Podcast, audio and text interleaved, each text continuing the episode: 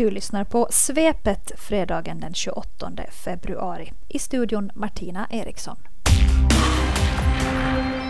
Vi ska höra ett klipp från en intervju som Ålands Radios reporter Rasmus Lindqvist gjorde med Datainspektionens tidigare myndighetschef Joakim Söderberg. Du skriver även att landskapsrevisorn ska kalla dig citat ”är du dum i huvudet” eller och citat ”är det något fel i skallen på dig vid ett möte”. Det. Och det sen, var anmärkningsvärt, ska jag säga.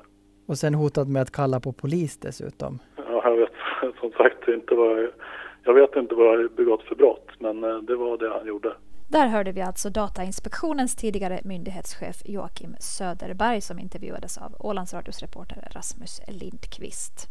Den här intervjun handlade om den verksamhetsberättelse för Datainspektionen som Söderberg publicerade i onsdags. I verksamhetsberättelsen riktas skarp kritik mot landskapsregeringen, landskapsrevisionen, Åda och Mariehamns stad. Enligt verksamhetsberättelsen ska bland annat landskapsrevisorn vid ett möte ha kritiserat Söderberg genom att fråga är du dum i huvudet eller och är det något fel i skallen på dig?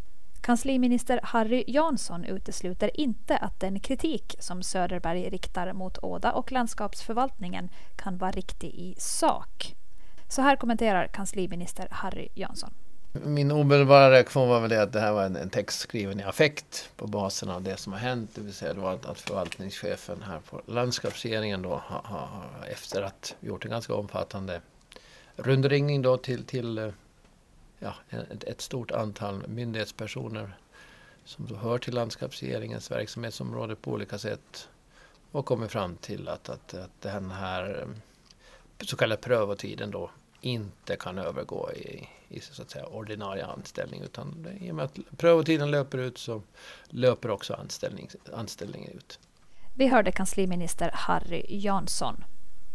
Huruvida Datainspektionen nu kommer att fortsätta följa den verksamhetsplan som Joakim Söderberg förberett är för närvarande den tillförordnade chefen Lena Nordmans beslut.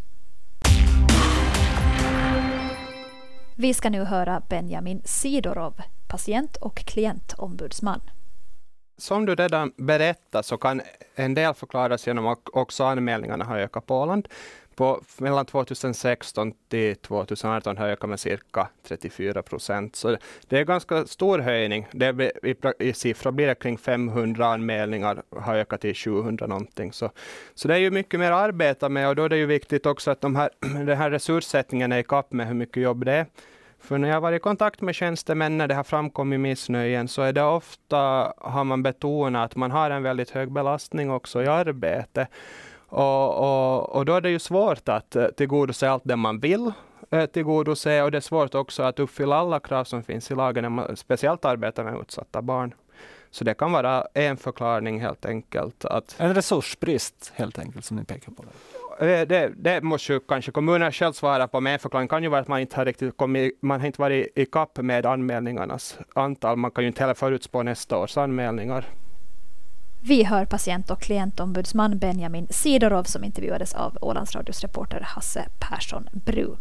Sidorov kommenterar alltså här på att missnöjesanmälningarna mot barnskyddet ökat markant under de senaste åren. Från alltså 10 missnöjen år 2017 till 70 stycken år 2019. Den här statistiken presenterades i veckan då Ombudsmannamyndigheten offentliggjorde sin verksamhetsberättelse för förra året. Den innehåller statistik för alla områden Ombudsmannamyndigheten övervakar. Så här kommenterar Annette Holmberg Jansson, moderat hälso och sjukvårdsminister, den presenterade statistiken. Det jag reagerade på först när jag satt och läste det här igår kväll, för jag fick materialet lite på förhand, det var det att kvinnorna sticker ut.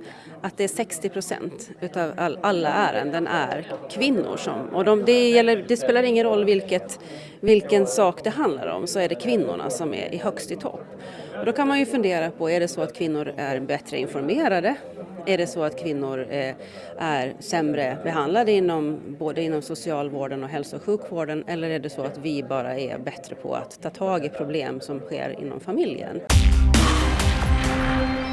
Nu ska det handla om veckans helt klart största snackis, nämligen coronaviruset såklart. Och det misstänkta coronafallet som finns här på Åland, den åländska familj som är isolerad på ett hotell på Teneriffa och så vidare. Med mig här i studion nu så har jag kollegorna Nina Smeds och Hasse Persson Bru. Hej på er! Hej! Under veckan så har vi återkommande berättat om den åländska familjen Strandvik som är satta i karantän på ett hotell på Teneriffa. Vi ska höra en kort snutt från en intervju vi gjorde med dem. Vi vaknade i morse och började läsa på, på olika tidningar vad som hänt i världen och såg vårt hotell på första sidan och stod att det är karantän. Och, och då steg jag upp för barnen och sov i ett annat rum och tänkte att jag måste gå till dem. Och, och då var det en lapp under, under, instucken under dörren där det stod att, att hotellet är stängt och att vi inte får lämna rummen. Och det är allt vi vet egentligen. Jag har inte hört någonting mera. Det sa Thomas Strandvik. Hasse, du har den här veckan eh, bland annat varit i kontakt med THL, alltså Institutet för hälsa och eh, välfärd gällande corona. Du pratar med experten Jussi Sane. Vill du berätta om vad han sa? Ja, jag tog kontakt med honom eh, eh lite apropå den artikel som Svenska Yle hade här i veckan om att det finns mer eller mindre en konsensus nu bland forskare om att eh, vi kan närma oss en eh, endemisk virusstatus här, alltså att det, det, är en ny säsongsinfluensa vi ser i det här eh, covid-19 och det nya coronaviruset. Eh, med anledning av att eh, många kan bära på den här smittan utan att det blir särskilt starka symptom eh, eller att eh, för den del eh, påverkar dem så mycket och då, då kan man ju smitta andra den vägen så att säga. Eh, men eh, när jag ringde för att höra med honom hur han ser på det här, om det fortsatt är poäng med att ha folk i karantän, fortsatt poäng med att screena folk i jakt på, på virus då, och jakt på möjlighet att isolera folk så, så menar han att vi just nu står i ett mellanläge, att strategin är fortfarande den att försöka hitta fallen och göra ett smittspårningsarbete och på så sätt begränsa eh, spridningen. Men att, eh, eh att vi ändå närmar oss ett läge då vi måste ha beredskap och, och då menar han ju inom THL för att eh, ändra strategin ifall situationen blir en annan, att det, det inte längre rör sig om enstaka, enstaka fall som är smittade i Finland. Utan då, då, då eh, förlorar det ju funktionen att försöka spåra och hitta personer som har sjukdomar. Då måste man ta till helt andra åtgärder. När du sa säsongs, eh, att det kommer bli säsongsbetonat, betyder det här att han menar då att det kommer att komma en coronavirusepidemi nästa år, år efter det och så vidare? Mm, att det kan bli en ny typ av säsongsinfluensa. Vi är ju inte där än ska vi säga, men att det liksom finns ju eh, en beredskap för att, att det ska bli eh, mer än bara enstaka fall och då gör man en annan bedömning över hur man ska hantera det här nu då. Och eh, man, man jobbar ju för att eh, ännu så länge hålla ner den här smittan så vi inte ska hamna där. Men att han, han beskrev det just som ett mellanläge nu då, men ännu så länge så fyller det ju funktion att att eh, försöka ha koll på så många smittade som möjligt. Så det känns som att man håller på att ringa in läget nu så att ja. säga? Och vi har ju nu ett eh, misstänkt coronafall på Åland och när det här spelas in så är det här fallet ännu obekräftat. Dock så har ju OHS gång efter annan under den här veckan sagt att man är beredda för eventuella coronapatienter. Och idag fredag så hölls en presskonferens om det här. Nina, du deltog på, på presskonferensen. Hur var stämningen? Ja, jag skulle säga att de som eh, höll presskonferensen var väldigt lugna och gav ett eh, tryggt intryck. Det var då landskapsläkaren Knut Lönnroth och så var det Tora Voivalin och Marika Nordberg från OHS som var de som talade mest. Eh, och, och, jag känner att, att eh, de lugn, försökte lugna ålänningarna. Det finns ett misstänkt fall. Man vet inte ännu om det faktiskt är ett positivt coronafall det här. Hur var frågeställningen av media som var på plats? Var folk eh, oroade? Jag upplevde det som att eh, det blev lite upphåsat där att eh, på något sätt kändes det som media ville håsa upp stämningen. Det blev mycket frågor att vad gör man om det blir en epidemi och, och räcker resurserna till? Och eh, jag tyckte att det ändå inte fanns läge att dra det så långt ännu med tanke på vad de sa. Att i Finland, ingen har blivit smittad i Finland ännu. Och, då, eh, eh, och inte heller på Åland. Utan att det är personer då som har blivit smittade utanför Åland. Och det är ju ingen risk heller om någon av oss skulle vara smittade men vi har inga symptom. Man smittar inte före man har symptom, sa de också. Att jag tyckte de gav väldigt mycket lugnande besked. Och, att folk inte ska oroa sig. Ja, det var en viktig detalj i det hela för den här personen som har rest från Italien till Åland och har ju gjort det symptomfri. Det vill säga den har kanske befunnit sig på färja men då har inte den riskerat att smitta någon annan. Nej. det är först vid hemkomst symptomen har stått. och man har redan nu lite luskat i vilka kontakter personen har haft och det var väldigt få personer som... Jo, de har, de har koll på vilka det är och de är, är liksom förvarnade. Och idag ska väl provresultaten komma så att då är man ju beredd då att, att eh, de här personerna då som har varit i kontakt med den här personen sen den fick symptom så, så kommer ju också att eh, rekommenderas någon sorts karantän eller isolering. Ifall det är så att den här personen är smittad, mm, att det mm, blir bekräftat. Mm, mm. Ålands Radio håller ju koll på den information som kommer från OHS och vidareförmedlar den direkt när vi får veta någonting. Vad tror ni då personligen? Finns det orsak att oroa sig? Ja, om man är gammal och sjuk, det de säger är att om, det är ju alltid de svaga som drabbas hårdast av de här säsongsinfluensorna, av de här epidemierna som, som sprider sig. Så förstås, om man, om man är, hör till riskgruppen, vanligtvis brukar det vara barn också, men det verkar som om barn är undantaget i det här fallet. Så att det är liksom gamla människor. Jag läste någonstans att det är äldre män med bakomliggande sjukdomar som är de som har då dött i det här. Och Men den oro som det finns skäl för nu då för allmänheten var ju inte speciellt stor utan det var ju snarare om man hade varit i ett sånt här epidemiområde. Jo, och de är ju väl avgränsade nu, mm. de här områdena. Så att på det sättet är det inte, man behöver inte vara rädd för att resa till Sverige eller till, till fastland. Och och framförallt inte röra sig här på Åland. Nej, nej absolut inte. Och sen är det de här vanliga som vi går ut med i alla magsjuketider, i alla säsongsinfluensatider. Tvätta händerna med tvål före du äter.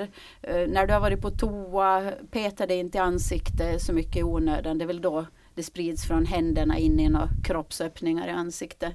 Eh, och eh, ja, det, Hosta i armvecket och så vidare. Eller i en servett. Och så att man inte, men det, det ju, hör ju också till vett och etikett att man inte hostar rakt ut. Det hördes vissa hostningar där på presskonferensen i bakgrunden som blev en slags ljudmatta som på något sätt gjorde det lite eh, speciellt att följa den. Eh, men, men det var personer som hostade i armvecken utgår jag ifrån. Ja, det, det, hoppas jag. Det var ju en av medierepresentanterna då som fick en hostattack och det var ju kanske, det kan vara lustigt eller olyckligt att det blev just då. Men det var nog ingen fara där hoppas vi. Och den här presskonferensen finns att titta på på Ålands Radios hemsida. Och som sagt, vi får ju lov att återkomma till det här säkert under nästa nyhetsvecka senast då.